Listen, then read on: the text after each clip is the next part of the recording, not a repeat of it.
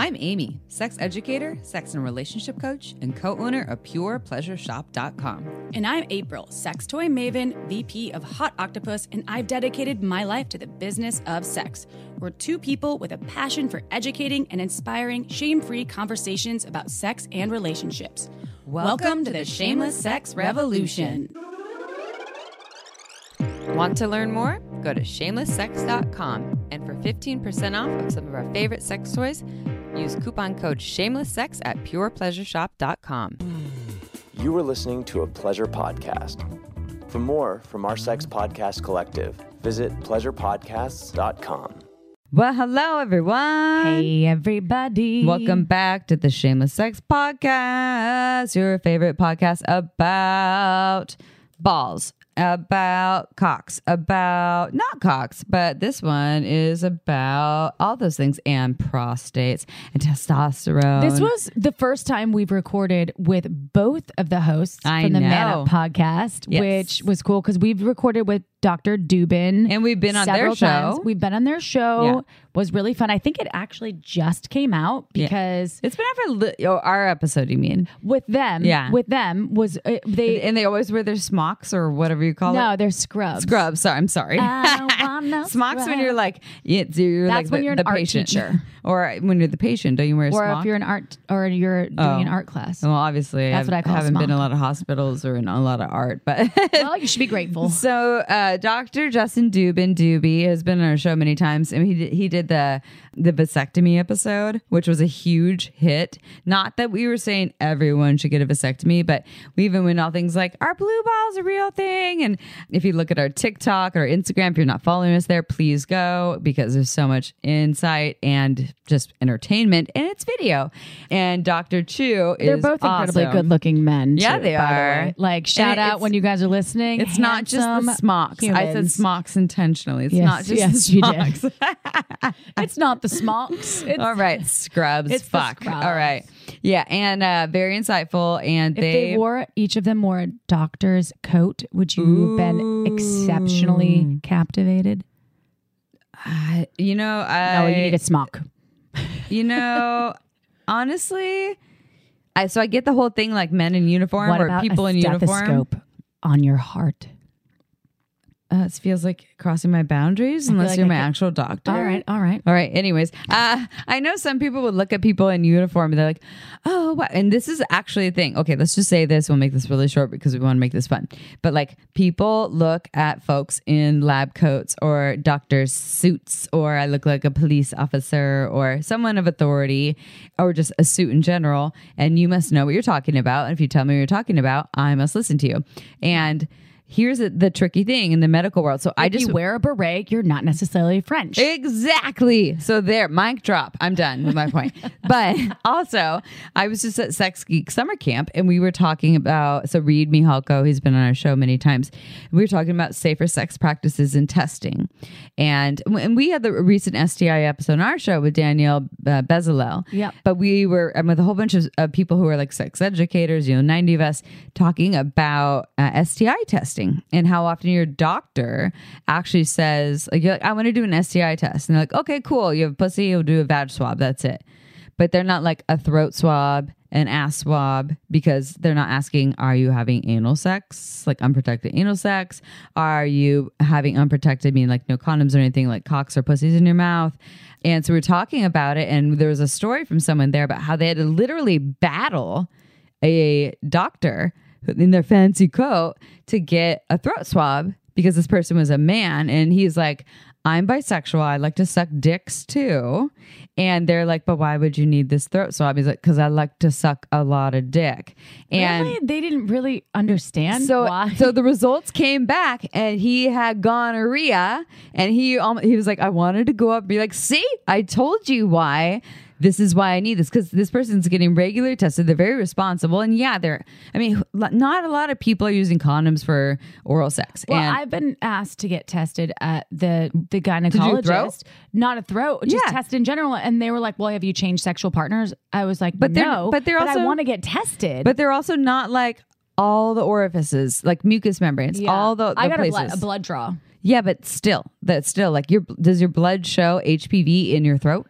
I don't think so. Your blood should show. It should be. It does not show H P V in your throat. It does not. That's why you do a swab on the cervix and the vaginal canal. Otherwise, they do a blood draw. It'd be super easy. And there's people that are getting H P V yeah. in the throat, gonorrhea, I think chlamydia too. So just saying this, just because you're in a fancy fucking lab coat doesn't mean you know everything and that you should listen to them for everything. And you ask for what you fucking want. But that's so not wait, what this episode so is what about. What should the panel show? You should get a blood draw, a swab in your throat, and what, an anal swab too? Because if you're so, like, if you're doing what? unprotected anal things, meaning no condoms. Mm-hmm. With people with that you don't already have tests with that show that like we're all clear, we're we're fluid bonded and not sharing fluids with other people. You probably don't need to do unless you as long as you've already done one, you already know your status. You probably don't need to do the anal thing. If you're sucking cocks or putting your mouth on pussies, where you you're not fluid bonding, m- meaning like you haven't already agreed that we're we're sharing fluids with each other. We already know our S T I status. What if someone doesn't ejaculate in your throat? You can. Things exactly ex, like H P V. I mean that that happens. But this is the thing. People don't understand. Skin. You can get herpes from. We're just not trying to, to scare contact. you no. out of all these things. That's not even what this episode's about. It was it's a fucking awesome episode. It's way hey, more you fun. You tangentially smoke, so I, I'm going. with No, it. I know, but I think this is this is important because I'm inspired by this to like press my doctor for like, hey, yeah, I want to do an S T I test, and then they're like, okay, cool, vagina swab or like cervix swab, and I'm like, okay, but what about my throat? And I'm, yeah, like, well, I'm not doing a lot of unprotected things with my ass. But anyways, I think this is important information for people to know that uh, just because your doctor does not offer the things to you and wears a fancy, sexy lab coat, or maybe it's not sexy, then maybe you should press for it. And let's talk about... Well, Doctor Dubin and Doctor Chu don't really go down that route. They're not like testing people. They're more in the field. They might of- be after listening to some, this episode. That's their own, though. Perhaps. Doctor Doobie and Doctor Chu, when you listen to this, uh, can you start doing some throat swabs and ass swabs? Consensually. They Thanks. might be like, they have the stats to back up so many things. They have and good I stats. love the stats yeah. that they share in the show because I want to start noting it because it, it it's important. And yeah. I love some st- stats. And I know you've never been a huge fan. I love stats. I love stats. Oh, you do? I, I th- do. I, th- I thought like years no. back, you were like, I don't care about stats. No, like, no, no, I, it's not I like my number one thing. No, no, I really like a good stat. I love um, a stat. And not a good S T I, but a good stat. I don't like a stat. St- I love a stat. I like a stid. That's what April used to call yeah. S T Ds. All right. So anyways, listen to this episode though, because it's actually really fun and funny. It's not about like, I know I just bored you. Uh, anyway. Anyways, so uh, we are going to dive into a sex question before we do. Uh, it's the last time we are going to say this. We're taking a quick poll, like a two-week poll for folks who want to give us information for our upcoming book coming out in November. And if you go to our website, shameless sex dot com, you scroll down just a smidge, you will see two different little link things that say, click here to go give us a, anonymous information really quickly about if you live near a major city, where that is, if you want us to do a book tour, tour there, no guarantees that we will. The other one is about the topic that you want us to give you free content for pre-ordering our book. And that's all I'm going to say. Please if do it if you have time. Any of my friends from high school in Wisconsin want us to come to Wisconsin, I'll go. Write it out. I would love to go back to Lake Geneva. I I've never been, back been to Wisconsin. Oh my God. Really? I've been to Michigan. I've been Lake to Illinois. Lake Geneva is incredible. However, I want to know that. Hey, all of there. April's friends, will you please go and do that so that I can come? I've been to Minnesota. Oh, you've been to Minnesota, but that's not Wisconsin. I need to go to Wisconsin. All right. All right. So I love it. I yeah. love it. Thank you for your S T I screening yes. situation because that's important information. Yeah. And I don't feel bad or ashamed that I haven't been swabbed in my throat. However, you haven't been sucking a lot of dick, though. I do know someone a very, very close dick. to my familial realm that uh, lost his ability to really have like a sp- like a great speech because uh, he has H P V in his throat. throat heterosexual in a relationship for cancer. twenty-eight years. Yeah. He was in a heterosexual relationship for twenty-eight years, got H P V, just saying. That's why, so even if you've been in a long-term relationship for twenty years, but maybe you suck some other dicks or lick some other pussies, you should be getting throat swabs whenever you do your S T I testing. So like this is just this is just you gotta pay extra for that probably. Whatever, it's fucking worth it. It's your health. Would you rather have cancer? Okay, anyways. How much is it? twenty-five dollars? It doesn't matter. I'm just saying, who knows how much they charge? I have no idea. Yeah. I wish it was free. Well, um, I hope it's okay, free. Okay, we're going to go to sex question. Before we do, we're just going to have a quick shout out. We're making it super quick because we only have one spot left for our upcoming retreat in Costa Rica. That's it. Just one and we spot. We have someone that's already been asking. Yeah, but they're looking for a different spot. So okay. What we have is one spot, um, and it is for a uh, very nice, fancy, luxurious room that is a shared king suite for B F Fs. And if you want it, it's there. Otherwise, it's you have to email us to be out of the wait list because it's essentially sold out. It's going to be amazing. It's going to be beautiful. It's November first through sixth in Costa Rica. We hope to see you there. And it's going to be fun and educational. And you're probably going to leave there feeling like your most badass, sensual, sexy, I rejuvenated they, I know self. People will. Oh, yeah.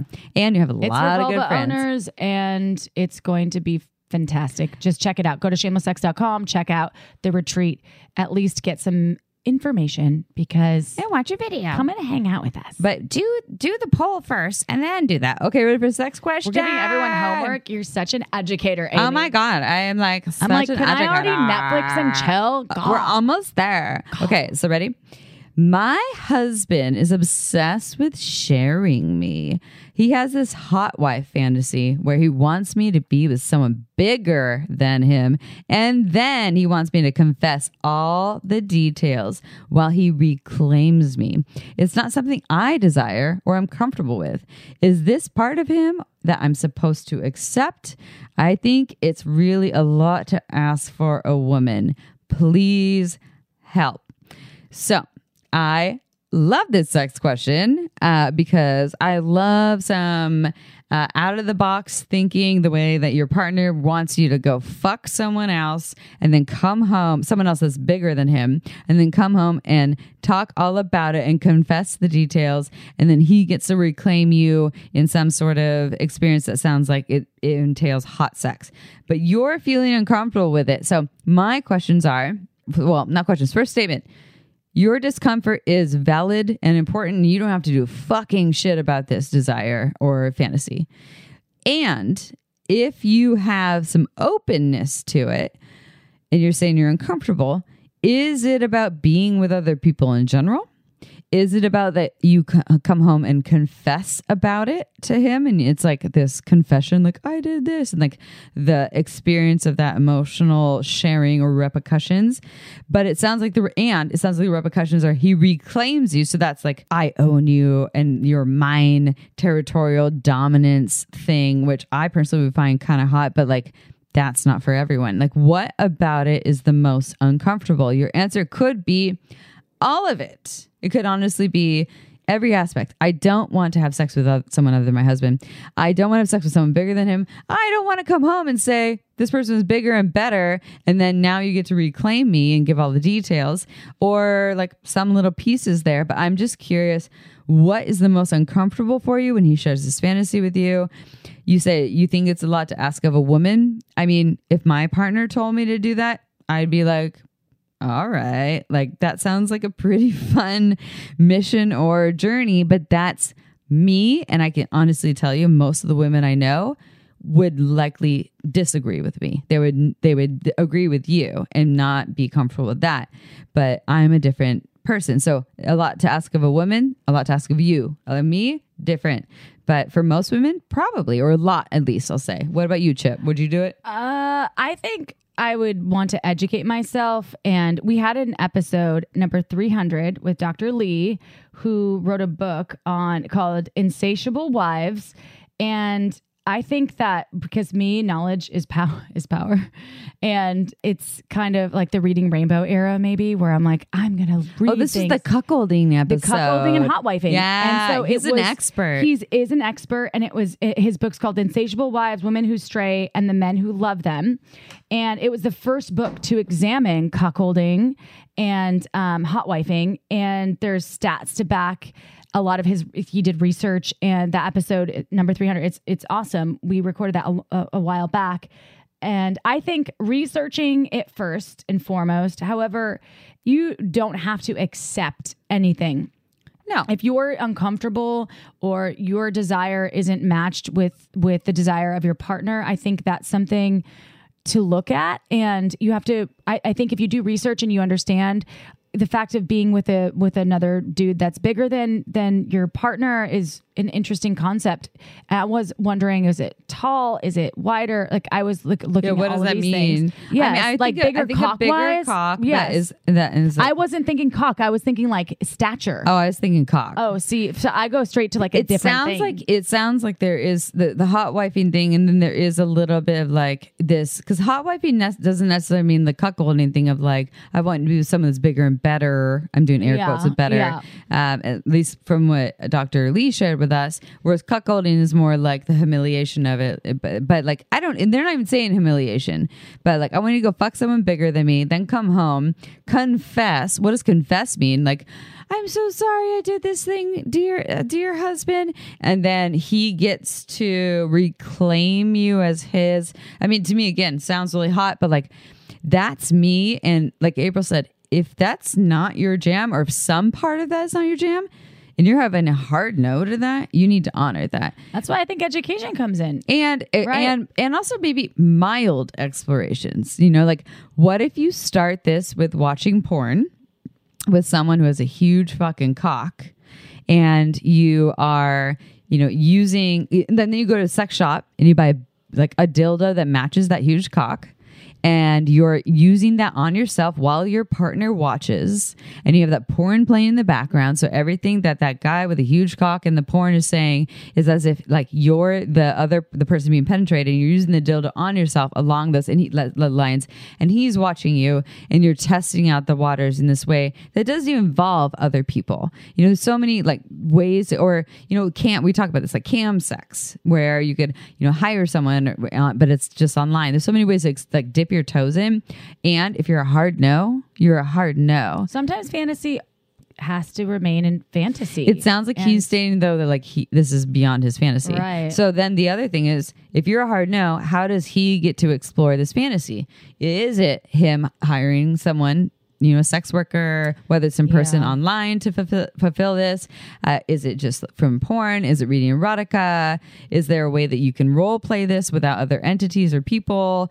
You know, is there a way that he can fill his own fantasy cup without you actually being a part of this? This is all very open, an open exploration. We don't have the perfect answer on, obviously, but this is a conversation and something for you too to figure out on your own about how important it is. And that's a lot of the sex questions that we get when people, there's a dynamic with, especially with long-term partnerships, where one partner wants one thing, the other partner doesn't know how to, where they fit in with this fantasy or how they should navigate it. So I think it does come down to really investigating and getting clear on the expectations and making a list or making some sort of visual, uh, wh- whether it's a f- whiteboard or a PowerPoint, I don't know, whatever you're into, write it down and write down what your, what your yeses, nos, and maybes are, which the menu piece, which we've talked about so many times on the show. And then if that is something that is a hard no for you, as soon as you learn more about it, don't rule it out just by look like watching porn or something and learning about hot wi- hot wifing. Porn is not the best no, example. Please, but even within this, that. you could do yes, no, maybe, but like narrow it down to yeah. this hot wifing thing. So like hot wifing, and then what is a yes? A yes could be watching porn. A no could be actually doing this with another person. A maybe could be using yeah. the dildo while watching and porn. And if it I is with know. another person, you could get really specific about who that person is. Maybe it's a random person. Maybe you go on a trip somewhere and find a person, or maybe you're online together. There's so many different, that's the thing. This is a web that yeah. you can weave, it's, it's and it's so up to vast. you. It's your yeah. own story. I so, would get clear for this person. We get clear on, on, on yeah. what April said, your yes, no, maybe, then talk to your partner about that and see where you can fit and match there along the way. And episode three hundred would be helpful. Yeah, Doctor Lee is awesome. Doctor Lee. Okay, so you ready for a bio? I love a good bio. All right. Doctor Kevin Chu and Doctor Justin Dubin specialize in male fertility and men's sexual medicine. Together, they created the Man Up podcast, a doctor's guide to men's health. They've been published in multiple papers on both male infertility and sexual health, and have been quoted in the New York Times, U S A Today, Insider, and Men's Health. To learn more, go to the man up pod dot com. All right, everyone. So it's interview time, but I just have to say we were already talking about a vas deferens, defer, deferens. already a hard one. And, and I was like, is that the tube that you snip when you're getting a vasectomy? And so wait, there's two of them and there's one to each ball. Doctor Dubin here, Doctor Justin Dubin, Doctor Kevin Chu, Doctor Kevito Chu. Right, welcome to right. the show. Kevito Chu. Please tell, right. please tell us about the tubes. And this is not the vasectomy episode, but there's two tubes? There are two tubes. One tube that goes to each ball and it carries your sperm right on out. So if you're getting a vasectomy, you really want to make sure that thing is not connected. Right, Justin? Right. I mean, listen, there's two of them, so make sure you get both of them in the vasectomy. That's the big point. And uh, yeah, it's basically the highway, you know, connects the balls to the outside world. And that's what we're cutting. That vas so deferens. Hence vasectomy. The vas deferens. The vas deferens. So when you okay. when you're so when you're you're snipping the vas deferens, does it affect anything else in the the cock owners being? Oh, it's just sperm moving, and that's it. There's nothing else that is blocking when you cut that. No, it's a it's a beautiful thing. It doesn't affect your testosterone, doesn't affect your erections, doesn't affect your sperm vol- or semen volume. Yeah, it just stops the sperm from going out, and that that's the goal. You're basically right? shooting blanks. That's about it. Everything so else is the same. There's no hormones. There's no uh, side effects. There's no pimples or weight gain or nasty stuff that happens to you every month that you want to cry or crawl into a ball at all. Are you talking about no. what women go through? Oh, I'm, oh, I'm sorry. Oh, oh, okay, yeah. great. Sounds just wanted like to just wanted to verify that. Okay. Confirm, confirm. Yes. That's true. Okay. and then and then just so okay. So these two. So so and I think we talked about this, Doctor Dubin, uh, when when we did the vasectomy episode, which is a huge hit. Uh, we still talk about scrotox and blue we, balls all the time. Right. Scrotox. Yeah. Scrotox. Yeah, we asked him like a scrotox reel. If you all have never heard of it, go listen to that episode. It's the vasect- vasectomy episode on Shameless Sex. Uh, but I think one of the questions was when you get a vasectomy, you're cutting these tubes. But there's still some spermies hanging on the balls, right? Are they just like free flowing into the skins, or like where are they going? Don't they go somewhere still, or is it cauterized maybe so they get trapped? Can you save them? Is there a foundation? I mean, actually, so what actually happens is the same thing as if you just don't come for a while. They just sit in your balls and they eventually die. Sperm, just like all cells in your body, have a life cycle. You know, they they die, and when they die, they just get absorbed back into your body, and more well, sperm come and they hang out. They can also form a little bit of a of a sperm graveyard in some guys. You know, you can feel yeah. a little ball there. Uh, kind of, it's kind of where we kind of like that that highway ends. But you know, I call I tell guys that's a sperm graveyard because that that's kind of unfortunate like when they go to die. But it kind of forms a little ball. Some guys kind of feel it and they're like, "Oh, what is this?" And it's kind of strange. Uh, but I, you know, I reassure them, yeah, it's it's just kind of where the sperm die, and it's totally fine. And is that like? Is that like a temporary ball? Or is that like you have a permanent ball for a while? Like it's like a lump, little mini lump? Ball. About yeah, seven percent, it's like a mini lump. About yeah. seven percent of people develop it. It's called the sperm granuloma is the technical term. Um, but yeah, yeah uh, some people, it, it shows up because it's a back pressure right. and it disappears. Some people feel it's like the size of a pea. It's not painful. But I like that. I'm going to use that, Kevin. Is the it, sperm graveyard. Yeah, is it used, graveyard. So is it is it located? This is this episode is not about this at all. This yeah, is we're just our opening the episode. Yeah. But I just need to know one more thing while you're here. Is it does it live near the testicles or outside the scrotum region? Like, is it connected? Is it in your perineum? Where is this thing in your ass? Is it in your ass? Where? Yes. Where is it? It's, How can we access this asshole. Graveyard it's if we need to? Smell it out of the asshole. I didn't think so. I think it's on the balls. Yeah. Um, it's actually, so it's actually in your vas. It's uh, at the oh. edge of where we cut the vas deferens, right? So there's, we oh. cut it. So there's a testicle end and then there's the, what we call the abdominal end.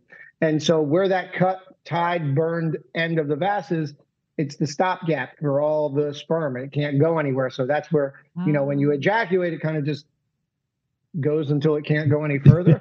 can, wait, can we just, can we does. call you with any penis questions ever? Like yeah, at three always. in the morning, I'll be like, hey, what's with Doctor Kevin, yeah. Doctor Dubin. Hey, hello, either of you. Are you available? What's happening with this? There's a cock thing that I have that I need to know we got, we about. Kevin on uh, West Coast time and yeah, Dubin on East Coast, Coast time. Yeah, East Coast time, so you're perfect.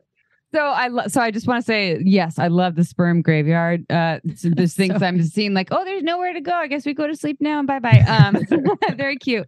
Uh, so uh, for our listeners who um, are obviously listening, and, and some of them or a lot of them have already listened to past episodes, so they're aware of Doctor Doobie over here, who's been on our show multiple times. Uh, Doctor Kevin, Doctor Kevin Chu um, is new to our show, but we guested on your show, the Man Up Pod, which is super That's fun. Right. So and great. After that, we're like, we need you both on our show. Uh, so we're so happy to have you here. And our listeners already heard a little bit about both of you in the bio. They're both in or, scrubs too. Yeah, and they're yes. wearing, wearing so scrubs. If you're not watching us on YouTube or Instagram, don't say you don't want no scrubs, because no, no. I can tell you, you want to see mm-hmm. these scrubs. Uh, we look good. We look good. Yeah, you they do. Look damn you good. Rock them. Oh yeah. All right. Anyways, uh, so um, back to business. Uh, so even though our listeners have heard a little bit about you in the bio, can you please share a little bit more of the background about how you got to where you are today in the field of sexuality? Yeah, Kevin, you want to start? So you want to start? Okay, I'll start. I'll, uh, I'll start. I'll start. So once again, my name is uh, uh, Doctor Justin Dubin. I'm a, a urologist down in South Florida at Memorial Healthcare System. Uh, basically, I wanted to get into sexual medicine. Um, kind of, it started when I went to med school. I was unsure what I wanted to do, but prior to that, I, I found myself working in urology at Cornell on the Upper East Side of Manhattan. I thought it was really cool. I had no idea what urology was at the time. I ended, ended up going to med school, had urology still on my mind, and I ended up applying. I went to the University of Miami for my residency, where I actually met Kevin, um, and we were co-residents. And we both really got into men's health, male infertility there. I ended up going to do a specialty uh, fellowship training for one year at Northwestern, where I specialized in male infertility and sexual medicine. I wanted to come back to Florida, so I moved back to South Florida here. I'm a men's health doctor, uh, where I specialize in those things. And really what I think got me into men's health, male infertility, is the kind of stuff we're going to talk about today, is this stigma. I love having this challenge of getting guys to talk about things that they think about, they want to talk about, but for whatever reason, they just don't. And it's it's often often a challenge, and it's really fun to destigmatize these conversations, because as we're going to learn, and I think I've said this every time that uh, I've been on this podcast, is the key here is that sexual health is health. It's a sign of a potential health problem, or it's uh, you know a signal that something is going to be potentially brewing down the line. So sexual health, um, you know, we have a good time and it's fun and it's a great topic to talk about. But it is something that you should take seriously, and um, kind of piecing that together with men's health is is just something that I've always been interested in and passionate about. That's how I'm here. That was beautiful, Justin. Yeah, that was so beautiful. Uh, Thanks, well, Kevin. so uh, yeah, my name is Doctor Kevin Chu. Uh, I'm a private practice urologist down here in Los Angeles, California. Yeah, I uh, you know met Justin in Miami, and we had a beautiful time there. It was really beautiful. Uh, but, you know, for many of the same things that he said is, you know, very much the same reason why I got into sexual medicine. You know, this stigma, you know, like guys not wanting to talk about it. I, I you know, I really embraced that challenge. And I'm not going to lie, I love those conversations I have with my patients. You know, when they sit there, I can tell they're like, you know, not want to talk about it. And I just go like, yo, man, we're going to we're just going to say whatever you want here. It's a safe space. You want to talk about your penis? Let's talk about your penis, you know? And I, I love that. It's fun. I find so much satisfaction in it. And most importantly, I feel like I'm really helping out with like a quality of life thing, you know?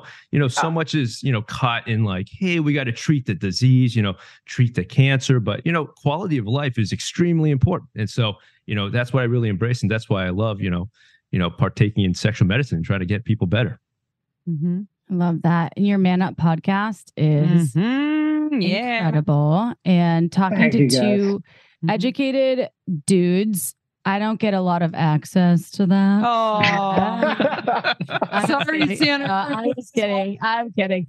Um, that was not even meaning to be. I, I just love speaking to you both, because talking about sex with even educated dudes that don't talk about sex can be this other level oh, of weird, like, the ultimate, like brilliant so, C E O. Yes, and it's like P H D you say something about the like, it, like, and they're like anatomy. They're like, like penis. I'm like, obviously you're a literary scholar, yeah. right? Okay, yeah. There we go. So, uh, that, that being said, I'm not I'm not shaming anyone out there.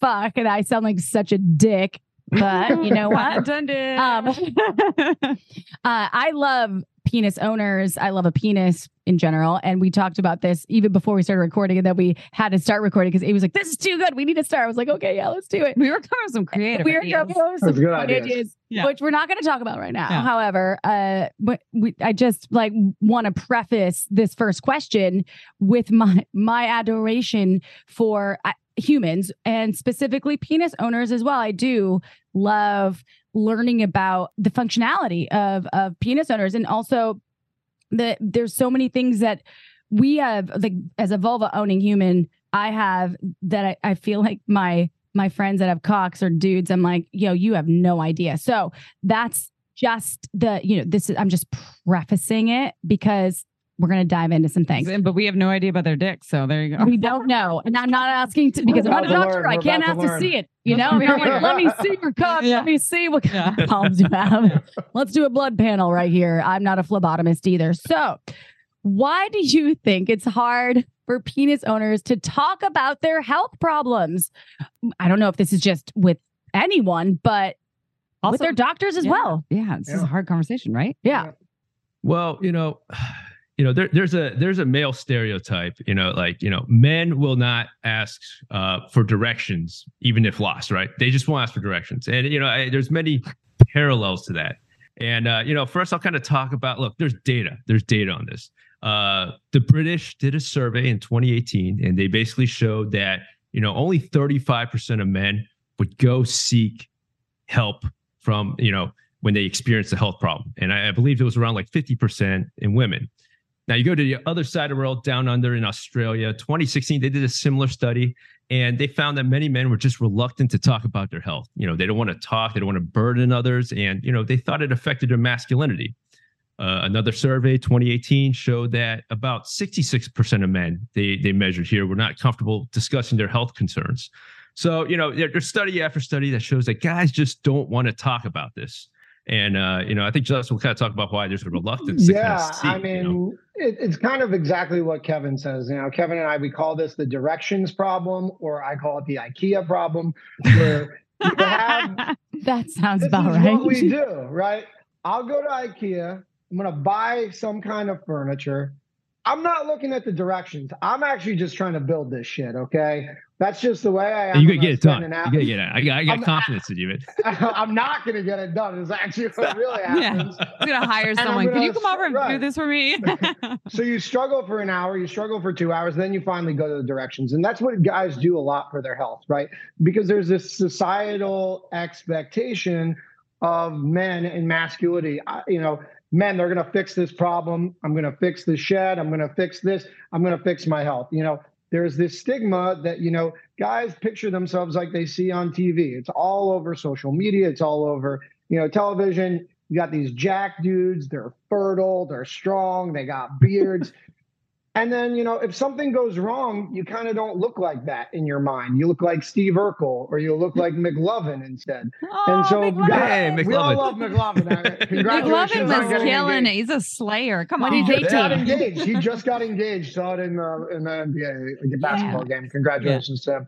Uh, but uh, so there's, you know, do we know his real name? Nope. He'll always no, be known uh, as McLovin, no, which is fucked up. I think it's something Mince Platts. Maybe uh, it doesn't matter because I'll, I'll, I'll Google it's it. McLovin. A nice Jewish man, you know. It's McLovin for, I would get that on my license if I were him. Yeah. Absolutely. But so, you know, it's this idea that guys, they don't want their friends, their family, you know, society in general to have this, this weaker and masculine vision of them. And there's another combination of this lack of awareness or knowledge of their health issues. You know, um, you know, you don't know what you don't know.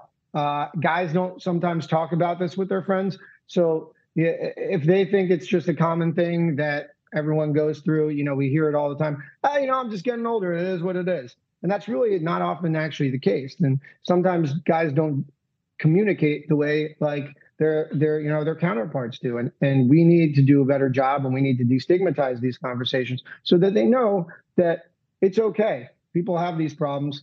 We can fix them, but we can't mm-hmm. fix them if you can't. So if you read the IKEA instructions. Read the instructions. There it is. Or Let's just, just go hire there. someone else to do it. Yeah, hire someone else. Go Meaning go yeah. to the doctor, listen to the yes. podcast, read the books. It okay. all ties in. So I'm I'm curious though. So say someone doesn't read the instructions and they just like put the old right. IKEA thing on the side and the instructions are hanging out and they don't do anything about it. And the problem c- that just keeps on going because they can't, they're now they don't have a dresser for the clothes to go in. It keeps building and building. No, the dresser just won't close. It just hangs no, out. No, they don't right. have a dresser. It's all there in fucking pieces. Oh, yeah. Anyways, right. So what can go wrong if they don't acknowledge the problems that they're having? They're not seeking help. Like, what are some of the worst case or like semi-worst case scenarios that you see in the medical world? Well, I mean, Amy, you kind of really just touched upon it. You know, it just, it, it persists, right? And I'll tell you as a surgeon, I know Justin and I, like the patients, the guys that we see, that, that problem's been sitting there and it's just been just progressing, right? And the thing that happens with health is that when things progress, you start losing access to some of the things that could have helped prevent it from progressing, right? And so time is of essence. And so that's why we stress on our podcast is always like, yo, you you got an issue, you think something's going on, you got to go get go seek help, you know? And um and, and so that that is a really important point.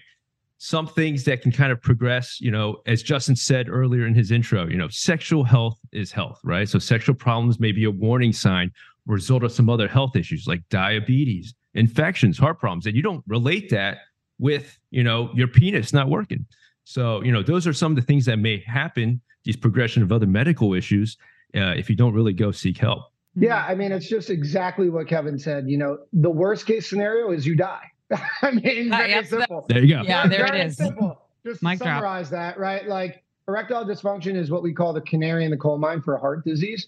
Um, so, you know, you are at a higher risk for a heart attack, stroke, things like that.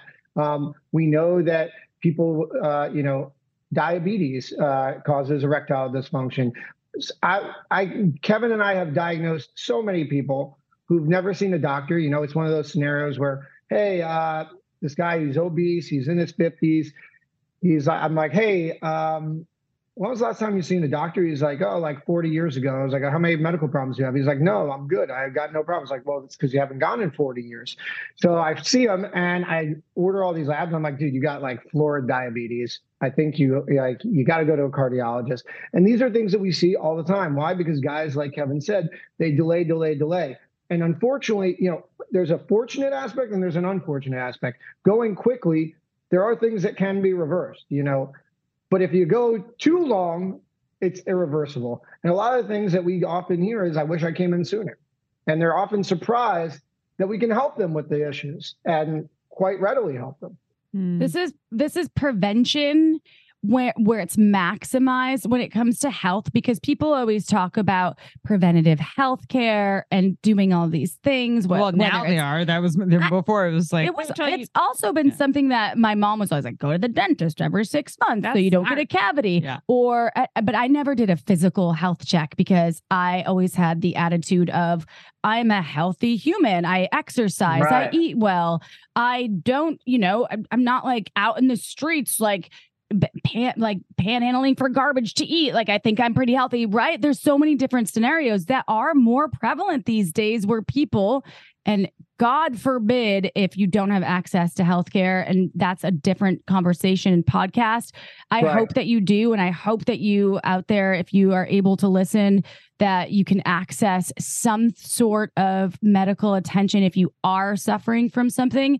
But if you have the ability to be preventative, mm-hmm. please do that. And I, I know that because my father is seventy now, and he always had access to. He's like he, he's he's a our you dad's can dude. The same. My dad, and yeah, the, he was like I'm a doctor in forty. He basically like, he's like he's still like he's like I'm a tank. I'm a dude. I'm and you're I'm like, like uh, no, you got other problems. I don't feel comfortable enough asking about his cock function, but if I did, I would be like, bro, I don't know what's happening there. And that's an interesting thing too, because what y'all are saying is that, and we talked about this with with Doctor Dubin before, and probably on your show too, was that people we com- compartmentalize health issues, right? So if I have a yes. dick problem, it's just a dick problem, and I don't see it as a heart problem or connected to my brain right. or other organs. But so, like, you know, our dad's not might be like, my dick works just fine, so I'm healthy, but so really everything's good, yeah. Or my dick doesn't work that well, but I'm healthy, and it could be like, okay, so that could be related to major other right. things that would be worthy of being addressed at some point in life. I honestly think like When we're thirty and up, we should be getting regular blood panels That's and seeing doctors. This is what my point is. Yeah. What, exactly what you're saying. Because I, I, I'm doing fine. I am finally, I'm forty and I'm finally starting to uh, really assess how I am, even though I'm still really healthy. People, I get like blood tests and like, you're very healthy. Yeah. I'm like, thank you. And thank you. Physically healthy is great. However, you can't trust WebMD for everything, correct. First of all. And second Absolutely of all, correct. People need to assess the, the, and examine you, a, a doctor, a medical professional. Um, I, I'm not going to be examining anyone. I don't, I'm not a medical professional. So will you examine me though? We're in the age of, yes, sure. I'm sure will. And I'll Google it. Thank you. We're in the age though, where people, they do rely on internet intervention slash or, or, or, uh, diagnoses. So why is searching for things like my dick can't get hard, or I have a lump in my balls on the internet? Why could this be a problem? All right, so I'm going to take this one because I am incredibly passionate. Justin about is this. The master it, of this. I, I, I, done the, a lot of studies the on this. Dick can't get hard, master. Yeah, no. Well, the master of education. He's done a lot of googling, so he knows. He knows exactly. I'm just clarifying. He's like, I read the IKEA instructions, and I'm going to break this down for you right now. All right, so, but but uh, the internet, you know, is good, but it's also a big problem. So, you know, in twenty twenty-two, eighty percent of U S adults used at least one social media site. seventy-two percent of adults uh, use the internet for researching health information. So that's pretty much everyone, right? And for the longest time, we always talked about, at least doctors, uh, we, we always said our biggest competition is Doctor Google, Doctor Google. But we actually now, it's it's kind of shifted. It's now Doctor TikTok, Doctor YouTube, Doctor Instagram. In fact, a recent study came out, and, and I, I found this mind-blowing, which kind of concerning, was um, Americans, before they if they have a health problem, before they go talk with a doctor, thirty-three percent of Americans go to YouTube for health information, twenty percent go to TikTok, uh, thirty-seven percent of Americans Uh, turned to influencers online for health advice because they think they were more accessible uh, and trustworthy than doctors. And this is the, the one that's really problematic. fifty percent of Americans have purchased health products after seeing an ad on social media. So pretty much everyone is buying shit. And now this is the problem, uh, right? Now, we've done studies um, looking at health information, specifically in men's health topics, on Instagram and TikTok. There's a lot of great studies by some of my colleagues on YouTube, on female health, on, on all, all kinds of, of urological health and, uh, and all spectrums. And in general, the information is very, very bad. In fact, most of the most popular videos are the least accurate videos. And the problem is because most of this content is not being made by healthcare professionals. They're being made by random people who we kind of You know, they're they're pushing a product. They're pushing they're something. In they're scrubs. Pushing... They're dressed in scrubs. They're like, they hey, are. Not you they guys. Are. No, not, not you guys. guys. But I'm saying they're like, hey, look at well, me. Uh, a, I, I feel like when people have, the, when, when there's a brand behind it, and it's not that you can't be, you know, like you Doctor Doobie and Doctor Chu over here with a brand too, because I believe in building your brand. But right. like you can tell when someone first and foremost is pushing a, a product, and yeah, so that's that's scary. Yeah, but the yeah. propaganda is scary because they show you all these before and afters, which sucks me right in. April's before and after, I'm like, this is your clip before you buy this medicine. But I've never bought medicine online. Let me tell you, I, have, I, no, listen, I freaked out when I was in I med school. I bought raspberry ketones from Doctor Oz. I remember that and being like, I'm an idiot. Like I remember being like, this is gonna cure my weight. I'm gonna lose weight. And I remember being like, I'm an idiot. Why did God, I buy this? This was dumb. I was it, in Doctor med Oz. School too. Yeah. Um, but no, so I mean, like marketing. I, we gotta we gotta call Doctor Oz. Yeah. What did he do right there? Hey, no comment. Don't eighteen dollars. I'm being sarcastic. Yeah. But but the thing is, you know, at best in these situations, you're wasting your money. You're burning a hole in your wallet. At worst, you're you're spending money. You're you're harming your your health by using a product that either doesn't work or hurts you, or you're doing some kind of practice that someone online recommends that don't they don't know what the hell they're doing. So you know, it could be time consuming. It could harm your health, and uh, it could harm your wallet. So these are all big, big problems. And, you know, it can get overwhelming because that was social media, but the, there's other problems out there, right? You know, online media articles, as good as most of them are, can also be a problem. And, um, you know, every day there's an article that comes out. Eggs are bad for you. Eggs are good for you. I have no idea whether eggs are good or bad for you. The same thing, an article I saw today, it was like, having a drink of alcohol a day is great for you. Everyone else is saying you drink alcohol, you're going to die. So what you have Here's to understand. April and I are choosing yeah. to that right there. Yeah. Die anyway. I'll die someday for us. Doctor Dubin. Okay. Okay. Cheers. Can you write a script drink, for this? Why? Why? Yeah, I am. Mod moderation, everyone. And we're also yes. And whatever eggs are good for some people, not good for some people. I'm allergic to eggs, and I still love the fuck yeah. out of eggs. Or don't wrong. even get her started with cheese. Sorry. But the point is, you know, like you have to understand the media is, is searching for clicks. We're all searching for clicks. And there was actually a really interesting study a few years ago where what they did is they looked at online media articles that described research articles. And what they found was pretty concerning. They found that, you know, forty-eight percent of these media, media art articles used language that was too strong to describe the study conclusions. So they were sensationalizing study conclusions and, and kind of making them a bigger deal than they were. Uh, you know, that same study showed that fifty-eight percent of the media articles actually inaccurately reported the study results, questions, interventions, and the actual populations. So not only were the results being sensationalized, they weren't even describing the studies correctly. They weren't so, accurate at all. That's mm, so correct. fucked. Absolutely skewed. So, yeah. so it's pretty, it's pretty dangerous out there. And, and that's why it's really important. The internet can be a good place, but it can be very confusing. It can be very misleading and potentially dangerous for your health. So you really have to be careful out there. And that's why, you know, if you see something, before you do something about it, maybe talk to your healthcare provider. And that was, yeah. so that was going to be the next question that we had, but which I think you kind of already answered it. But so, so like, is there, so you said, talk to your healthcare providers. Maybe this is the answer instead of going on to the internet to go and find all the information, but you don't like your healthcare provider, or you don't though. have yeah. access. Like sometimes your healthcare provider could be like a person that you're like, I don't even know this person. And there's people who have access sure. to the, the internet who don't have access to a healthcare yeah. provider or do Very not feel fair. comfortable seeing someone in person. So is there a safe way to get accurate information online? Like what's the best approach to question. that? Yeah.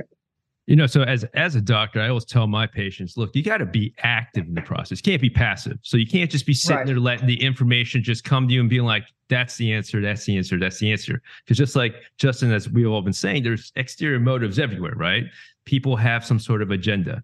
And so, you know, you know, Man Up Podcast, we try to provide accurate information. Shameless Sex Podcast, you guys try to provide great access. So the resources are there, you know, um, but, you know, for all the good resources there are, there's a lot that provide misinformation. So you really have to just, you know, if you're seeing information, there's a few questions that you got to really ask yourself, you know, so what am I searching for? And what is my goal of looking online? You know, is it to learn about the issue, find the treatment? Am I trying to find a doctor? So that's one. The second question is, who is the person that's providing the information? Is it a doctor? Is it another healthcare professional? Is it just some person off the street? You know, you got to ask these questions. You can't, can't just be like, oh, I believe them. You know, they're a person wearing scrubs, so they must be a doctor, you know? Right. Me and Justin are doctors. Uh, yeah, yeah, this is yeah. true. Yeah, if, if you're watching. Scrubs, I was only saying yeah. that because people do trust people in scrubs or doctors. It's true. No, it's true. A lab, the lab coats. Oh my God, the studies with the lab this, coats. The, Holy it's a whole shit. thing. Yeah. So that's why I said that. Yeah, yeah. Yeah, there was that. Mm-hmm. There was that kid who impersonated wear wear, wear a lab coat. Yes, went into the exactly. hospital. Exactly, and he was sixteen yeah. and was giving sixteen, took care of medical patients. advice. Yeah. That guy was addicted to it. I think he got caught like four he did. times. He went to prison. He did. It's like a different form of flashing. It's like a weird, like not weird, but sorry, I'm not the judge, but like some yeah. sort of like exhibitionist right, kind of. Yeah. Right. Anyways, yeah. Yeah. No. Anyways, that's not what we're talking about. But people, but people fall for it. But yeah. So, yeah. just finishing. Yeah. Yeah. Like, yeah. Yeah. And so, yeah. So those two things. And then there's uh, two more questions you got to ask yourself. What is the goal of that person, right? Do they have a motive? Are they here to just inform? Are they, you know, selling a specific product? What's the agenda? And finally, you know, what am I going to do next? I got all this information.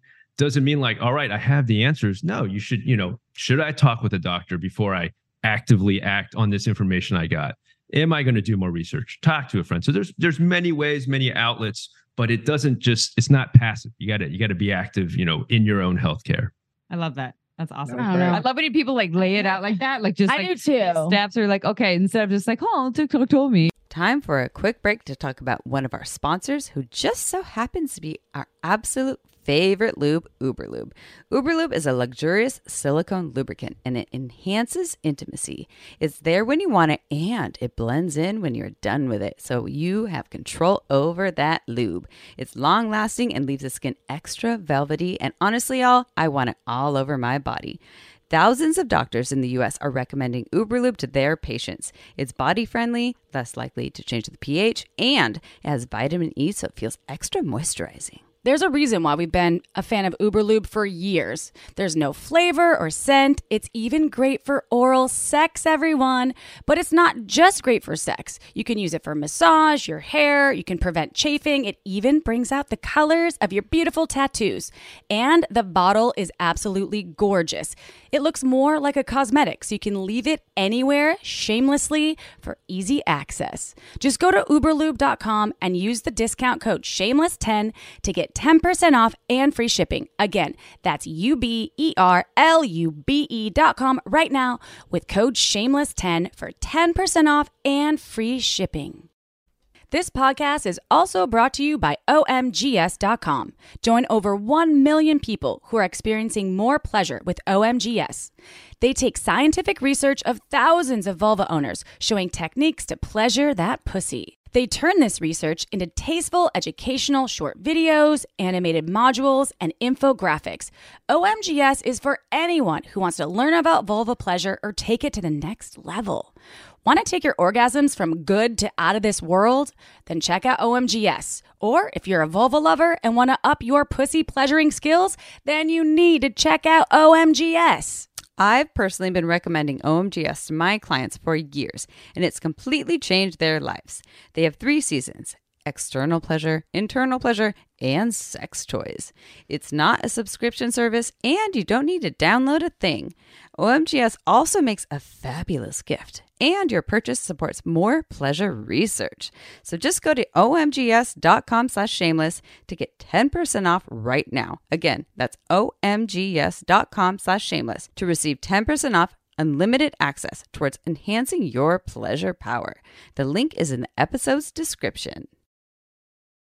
You guys are such cool doctors, and I know you're both very, I, I think you're very attuned to dealing with like a lot of different sexual health scenarios when it comes to people's, um, people's like abilities or their, what they're striving for.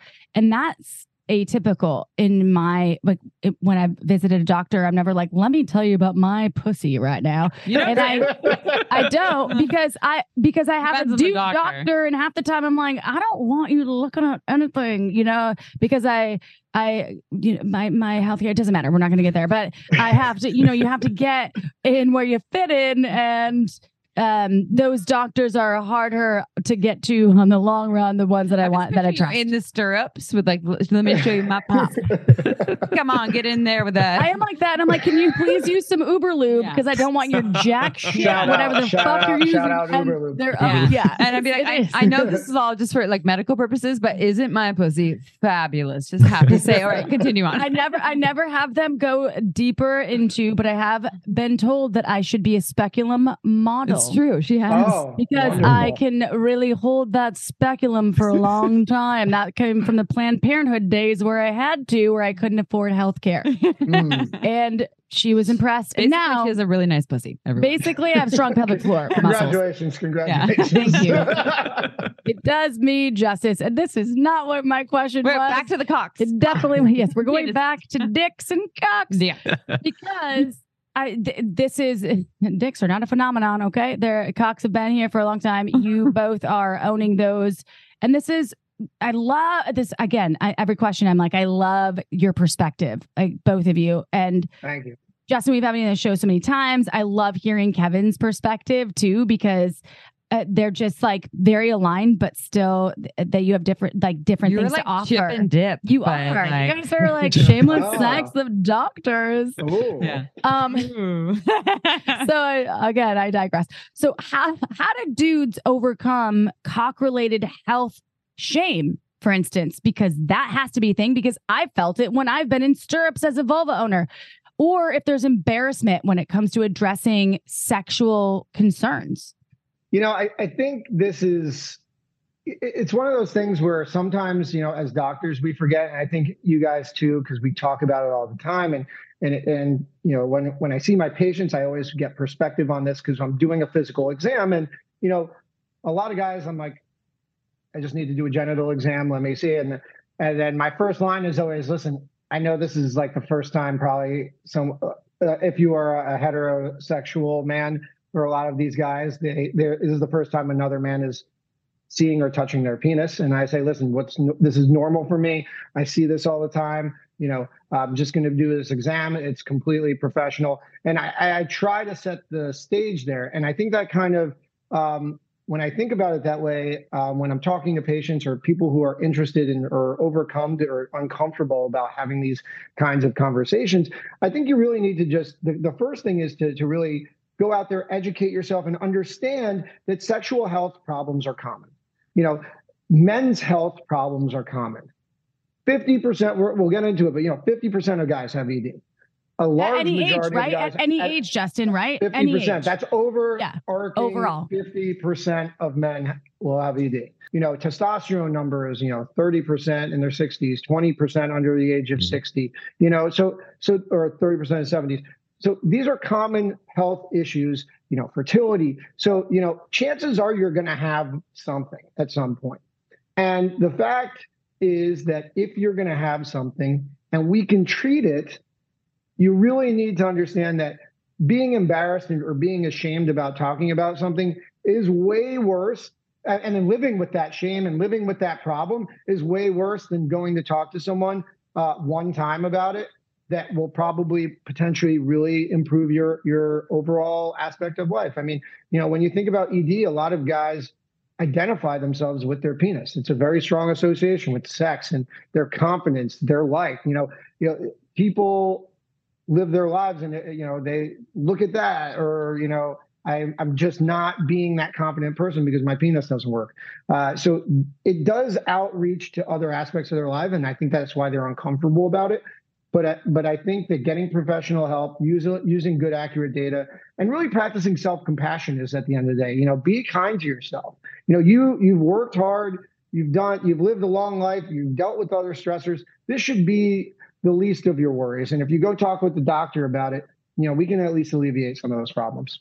And you all uh, aren't allowed to like just go and talk to all your friends and say our names as we go and see you. Like so-and-so's dick can't get hard, right? It's just like talking to one person about HIPAA. Something. Yeah, HIPAA. Exactly. HIPAA. And it's, and it's very strict for you and licensed yeah. therapists. Uh, and so, and it reminds me when we used to work at Pure Pleasure in the retail store of selling sex toys and people were like, I'm, I'm scared to go in. And we're like, you do know that like, number one, if you go in there, you see anyone, you know, they're in the sex shop too. So like you right. have that in common. That's, that's right. That's and then, point. and, And we are not going to walk around and be like, I mean, we, I used we to work at a restaurant and simultaneously, I was in my twenties at work, working at the sex shop and then at a restaurant. And I'd see someone the same day. I was like bartending. But and you're I'm not like, going to be like, you hey, I wasn't, before. But yeah. You were like so uncomfortable to be like with their wife or yeah. daughter. I was like, don't say it. I'm like, you're all good. And we don't yeah. have to, we don't okay. have HIPAA for that. But like, yeah. you know, we're, we're trained trust. in that and yeah. there's trust in that. But like, the, you know, but you all are, this is, this is a safe space yes. where you're there to hold things confidential. confidential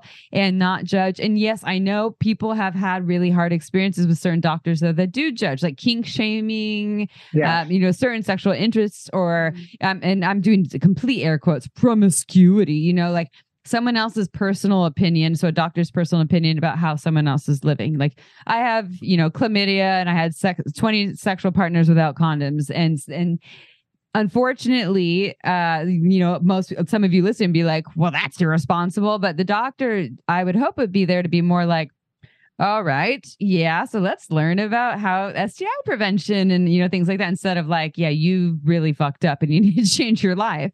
Um, so I, I get that the fear piece and why some people have different experiences there. I want to bring it back, though, to limp dicks. I say this with love, limp dicks, everyone.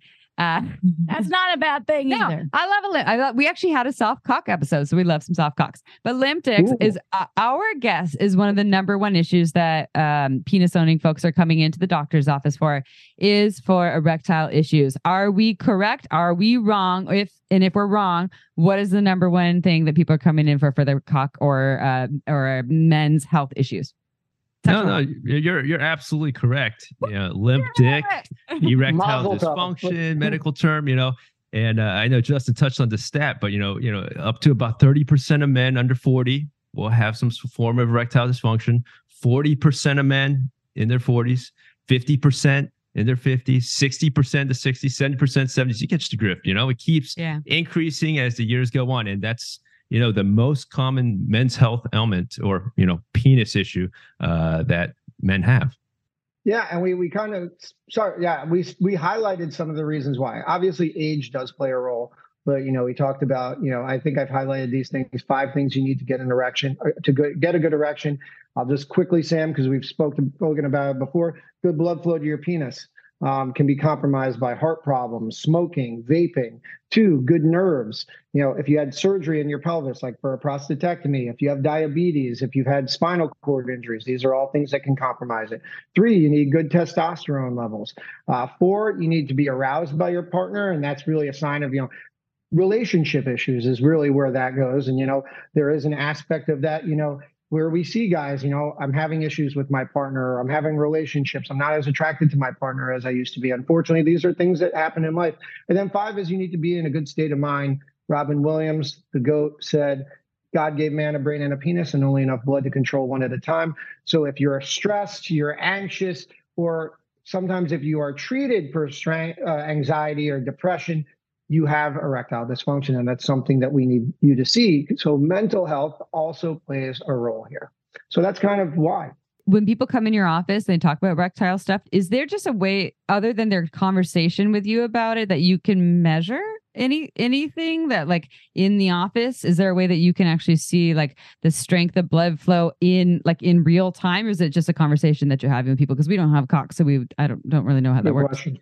That's that's an excellent question, actually. So, you know, the way we kind of measure differences or like kind of see, like, you know, do you have mild erectile dysfunction, moderate? So one of the things that we really base it off is off surveys. So we, there's a survey, a questionnaire that guys can fill out that we can kind of give them kind of a little bit of a, you know, quantitative measure, like kind of this is where you fall. Um, that's uh, the a penile Doppler, which is basically where yeah. we actually induce an artificial erection. We basically take a needle, stick it in their penis, and we, you know, get an erection, and we basically measure the blood flow going in and the blood flow going out. And we kind of have where some you threshold. Stick it, like just in the shaft, like where I need a visual. right, right at the base of the penis, right about the nine okay, o'clock or all three right, o'clock okay, position. All right, I just ah, want to know because I was base. Like, is yeah, do do this but, like pointing like the not base in the of the finger right the now. Hole, okay, oh, not the in the pee hole's off limits. Sorry, I didn't mean to interrupt. I just needed to know. All right, okay, so, okay. so you're injecting something okay, there. Okay, got it. So nasty. I know this is so. This is yeah. So yeah, you inject it. It's it's an artificial erection.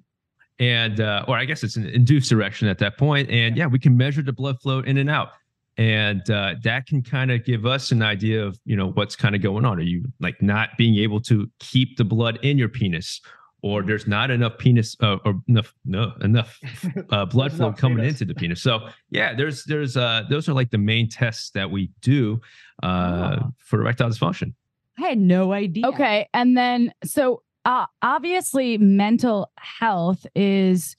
It's not even a buzzword or words anymore. It's something that is becoming at the top of the roster for folks to talk about, which I am grateful for because I think that it ha- it, it probably should have been more uh, considered before it was almost too late. It was never socially acceptable. Where right. I grew up, it was like, you fucking toughen up yeah. and you don't worry about stuff, right? And right. and mental health has such an effect on folks' sex drive, on their capacity for what they can do, even if it's self-pleasuring or pleasuring with partners or partner or, or feeding yourself or, every day or feeding yourself. But we're, we're keeping this solely towards sex right now because that's a whole different floodgate that we can't open or we don't have enough time to open. We could open right. it. However, that being said, people sometimes forget that their largest sex organ is their brain Uh, right. I and love that. You, I've not used that. That's a good right. one. That's, that's, great. That's, that's, that's a great one. That, yes. Use that. It's an important one. So when things aren't operating properly here, or you're on medication that fucks with your chemistry in your brain and your bits, your cock isn't working how you want it to, or you're in, in for sake of this, like I, I have a vagina. Everyone knows that when it doesn't work, and you're like, yo, I'm on, I, like people are on S S R Is that can, that yep. can really affect their, their, um, They're, they inhibit t- serotonin reuptake inhibitors or something. What yeah, are they fact, called? Affecting libido, desire, arousal. Yes. Yeah. So it affects your libido and arousal. So penis owners specifically can see that. So what I'm getting to is talking about mental health and then medications that people have to be prescribed these days. And if they're finding themselves with this lower sex drive and incapacitated because they still want to have pleasure, what are solutions for those folks out there? What do you suggest? So, you know, first off, you know, mental health is obviously a big issue. Um, statistically, we know annually, like about six million men in the United States will experience depression. twelve percent of men will experience an anxiety disorder in their lifetime. Um, and in about twenty twenty, I think about fifteen percent of men in the U S had a substance abuse disorder. So obviously, what was that last substance, number? Subs, oh, substance, oh. substance abuse, fifteen percent of men okay, in twenty twenty. Mm-hmm. One five, one five. Okay. Um, okay. So obviously, the chances are you, someone you know, a family member, a friend, has some kind of mental health issue. Also, a very interesting thing that happened, and, and, and we've already talked about how it can impact your erections. Um, there was a study that came out during COVID showing that Viagra and Cialis sales had skyrocketed during COVID. Right. And there was two theories on it. That one, that people were stuck at the house and so they were just fucking all the time and way more. Or two, that people were having high anxiety, way more depression, and they needed the medications to get it up. So, you know, there is a correlation here. Something's going on. And um, for the people, unfortunately, who are treated and they did their their the right thing and they got t- help um, and they're having issues with low libido, low sex drive, you know, in general, um, I don't. I, I think Kevin and I agree here, and I, I love Kevin's opinion here too. In general, I do, unfortunately, you know, we don't manipulate the S S R Is, the antidepressants, you know, that's being managed by a psychiatrist. And what I often do recommend, and we do live in a great time where there's so many different antidepressants um, that, you know, often I say, listen, go talk to your psychiatrist, tell them about this, this, and this. Because often, I, you know, I, I'm not a psychiatrist. I don't know how often they're asking those questions about their sex. So I'm not going to, I mean, like, I'm sure they do. But sometimes, you know, there's give and take. And you say, listen, I want to try a different one. Let's try a different route. Um, but there are also potential medications that we're starting to learn about that are at, in, in addition to increase your libido, your sex drive. Uh, what, do, what do you think, Kev? Yeah, no, I think you put it uh, you put it well. Basically, you know, the way you approach these issues. Look, when I talk about sex, I always go like, it's a biopsychosocial, right? There's the biological yeah. aspect where, you know, Justin and I can really help from like getting the blood flow in.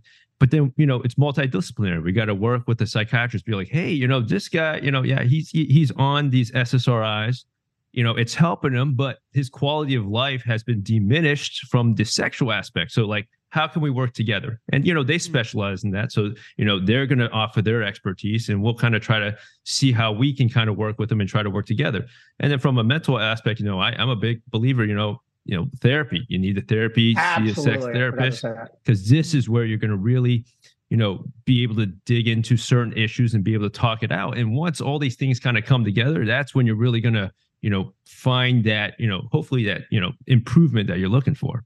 Mm-hmm. I think, I think the sexual therapist, the relationship therapist, I forgot, I got to piggyback off Kevin, because that's so important. I found myself literally, I referred, I would say three people today, almost like yeah. I saw three people today in my clinic, sent them to a therapist for the first time. Nice. And it is such a big part because you, you know what, anxiety, depression, relationship issues, sometimes you don't want to take a medication, and maybe sometimes just talking to someone will will get the job done.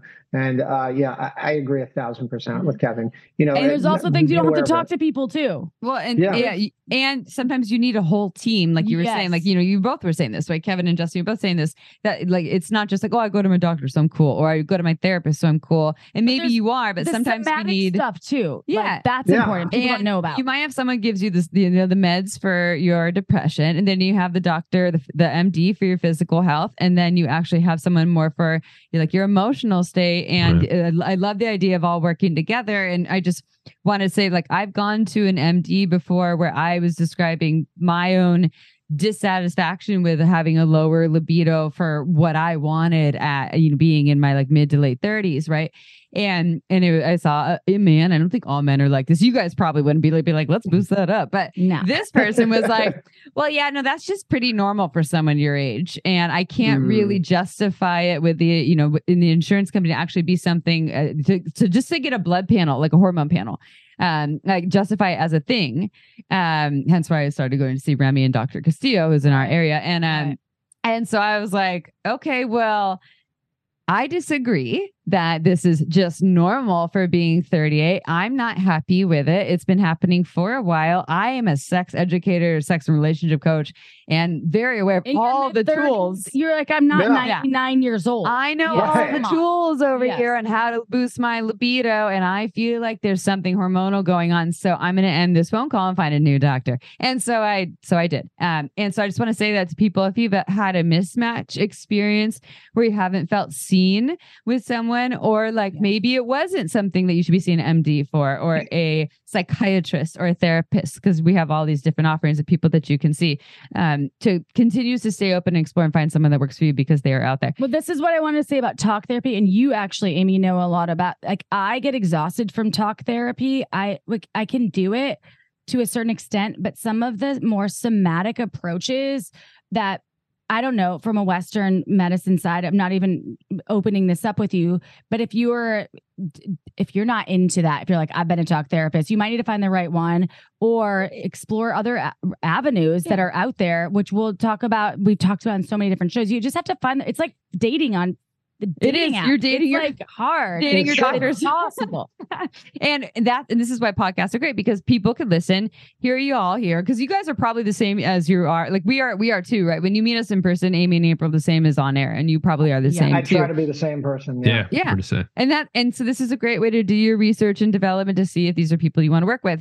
Um, and before we find out more about how to work with you and all those fun things, we have one other question though. So what if you're, no, the, we can never let them go. No. Okay. So you're staying with us forever. Staying with us forever. All right. We so, um, we'll what's your favorite color? How about you? Uh, walks on the beach. Yeah. What's your? If you could only eat one cuisine for the rest of your life, what would it be? Okay. Anyways. Um, uh, so for advice though, for um, folks who have partners, you know, or their their loved ones that are penis owners. So like the, their. So my partner is a penis owner. Let's say my partner's penis owner is having issues with their own sexual health.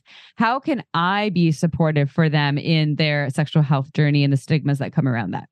And it's not just me as a vulva owner, by the way, but like right, any right. partner of that any partner. Right. Yeah. So, you know, things that you can do, you know, and I think it's a common theme that you guys get in your podcast as we get in our podcast, you know, communication and listening, right? So being a very good listener is is important. Listening to the concerns, listening for any signs or issues, because the more you listen, the more they're going to be able to kind of communicate and get information out, right? And so that that communication is is super important. Second is kind of creating a safe and like non-judgmental place. You know, the worst thing you could do is, you know, someone suffering with, you know, sexual health issues and, and just kind of point them out and make fun of them, you know? Uh, third is that especially edu- guys, especially, yeah. especially guys, right? And, uh, you know, educate yourself, learn about the topic. So that way, you know, when the discussion happens, kind of show like, you know, you kind of understand what's going on. And, you know, finally, really, it's just to encourage them to really seek professional help. Justin, anything to add?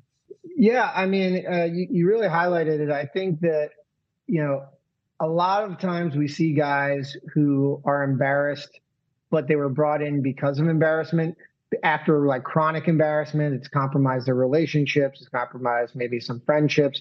And like, you don't want it to get to that point, right? And if you're trying to support your partner, I think, you know, listen, the bottom line is I don't care if you're eighteen, you're ninety years old, you're going to get an E D at some point, even if it's one time. And if your partner gets can't get it up one time, don't make fun of them. Don't think it's you. It's probably not you. So, you know, I think like how you handle, especially sexual health, which is an incredibly intimate thing. You know, we're talking about it pretty openly, but for most people, it's an amazingly intimate thing where, you know, you're sharing yourself, you're sharing your most personal self. And, you know, to be as non-judgmental and to be as open and thoughtful as possible um, when someone's being so exposed to you, I think really goes a long way. And, and if you can put it in a, in a positive light, like kind of Kevin said, you know, hey, listen, we're in this together. You're, I'm with you. We want to get this right together. Um, and, and, and kind of put it towards we're going to go through this together and, and that they're not alone.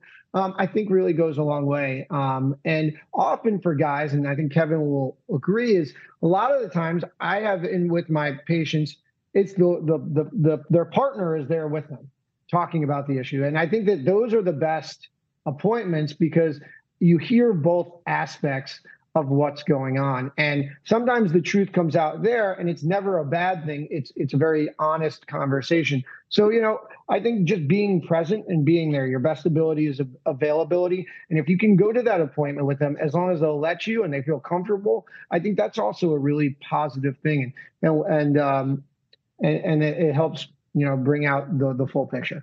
Did you say your best ability is availability? Your availability. Yeah. Oh, I yeah. love that. Justin loves that. Uh, oh, because we'll trade. So you, you can yeah. so you're you can have your brain is I, your largest sex organ. And we're going to use that one. I, yes. Yeah, yeah. yeah. But I also want to.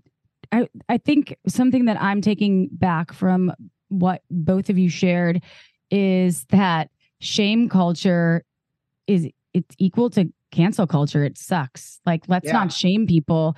And whether you're experiencing it yourself, don't shame yourself. Whether you're experiencing it, experiencing this with a partner, let's not shame. Like, I, I don't like cancel culture. I never have. And I, and I Great. don't think that shaming people is, is great, which Shameless Sex was built on a lot more and it's evolved to so much more because shame within sexuality is it's very, Um, it's it's like a fungus that will grow and and bacteria. It will, yes. It's like that the zombie apocalypse of of sex, right? It's it's going to kill you if you don't seek treatment. Uh, and there is a solution here, and that's listen to podcasts that are free resources, and then visit people that know and that care. And the Man Up podcast, first of all, is a free resource for folks out there. And then you can visit your urologist. And if you're not in the L A area, you can't, if you are, you can visit, well, I don't know, I should ask. Um, but I, I know that Doctor Kevin Chu is, is in Southern California. And then Doctor Justin Dubin is in the uh, Florida, South Florida. Southern, South Florida area. Miami. Um, I don't hear Miami. So like, to trust the people, your practitioners is important. And also know that, um, let's have a more shame-free realization about what happens with our bodies. And I think, uh, Doctor Dubin, you said it so well, it doesn't matter if you're eighteen or ninety, uh, this stuff can happen to you at any age. And, uh, sex, sexuality is, it's a, it's a long, it's like the ocean. It ebbs and it flows. It comes and it goes. Uh, that one you can also trademark. I give it to you. You didn't create it on her own. No, no I, I just thought of it yeah, right okay. now. So uh, that being said, though, if folks want to find you, I, like, please listen to the Man Up podcast. This is why we love them so much for so many other reasons as well. Uh, but if you're not listening, please check them out. And then how can people find uh, either of you, both of you? Outside of that, how can they work with you? And also, where is your podcast and where are you on socials? Social security number two. And then, uh, yeah, what's your credit score? And we need your address to uh, text me then back. Yeah. Um, I'll go first. So um, I'm practicing in South Florida at Memorial Healthcare System. So if you just Google my name, Justin Dubin, you can find me and and book an appointment. Um, uh, my socials are at Justin Dubin M D uh, on Twitter, Instagram, TikTok, all that jazz. Um, then we have our Man Up podcast. Um, our socials are at the Man Up Pod. Um, and you can find our, our Man Up podcast on all podcasting platforms, Apple, Uh, iTunes and, and Spotify, Amazon, YouTube. Kevin, our website. What's our website? Website's uh, Where do we live? w w w dot the man up pod dot com. All right. And, well, working, everyone Kevin, and Donna, those Chu. voices, that is like the, yeah. the advertising. He has a great yeah. voice. Kevin has oh my God, you nailed that. And Doctor Chu, can people work with you as well oh, in your area? Yeah. Okay. So, yeah, again, my name's Kevin Chu, uh, you know, in the Southern California area.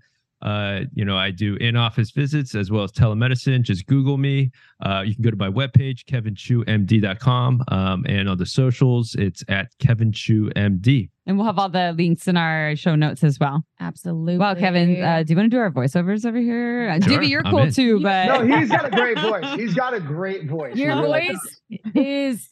powerful. It is like the Geico commercial. Dude. Like, thank it's you, like, thank you. you. Is that the same as Aflac? Aflac. I don't know. Maybe it's all car insurance or some kind of insurance. Uh, but seriously, you, I did want to say, like, you guys do an amazing job. We're talking about destigmatizing things, and you guys are truly the masters of destigmatizing sex, destigmatizing these conversations. And it's always a pleasure. It's always an honor to come on. You know, we model ourselves after you guys and the way you carry yourselves, the way Absolutely. you guys talk, and the way yep. that you guys set up your podcast. So it's really always such a blast. And um, we really love coming on. And thank you guys so Aww. much. We're going to come all over us again. You guys will be coming over coming here again. You're going to be coming again and again on Shameless Sex. No, but seriously, we'll be ha you'll be coming yeah. back. And like, you'll be real coming back, and you're coming yeah. back on ours. We'll be coming on each other a lot. Back all over. I, I want to say, what, what, for whatever reason, that IKEA instruction thing got me so hard because I got you hard. It got me hard, like like, like humor. No, humorously. Oh, I thought you got yeah. I had so many boyfriends and uh, boyfriends of past and present and future, like that have. I don't do it. I'll figure it out. And I'm like, yeah. bro, you put the motherfucking screws in the wrong I hole. I thought you were saying you got turned on by. I was no, like, you got no, turned no. on by. Like, just, yeah, that's yeah, like the way that y'all both were talking about instructions, but I didn't think about. I I thought when it was d directions, I was thinking about before we had G P S. So that's where my brain went. And then yeah, when yeah. you brought up the IKEA thing, I was like, oh my God, it was so good. And I laughed. Like, I always cry laughing. So I hope that everyone enjoyed it as much as me. And if not, you know what?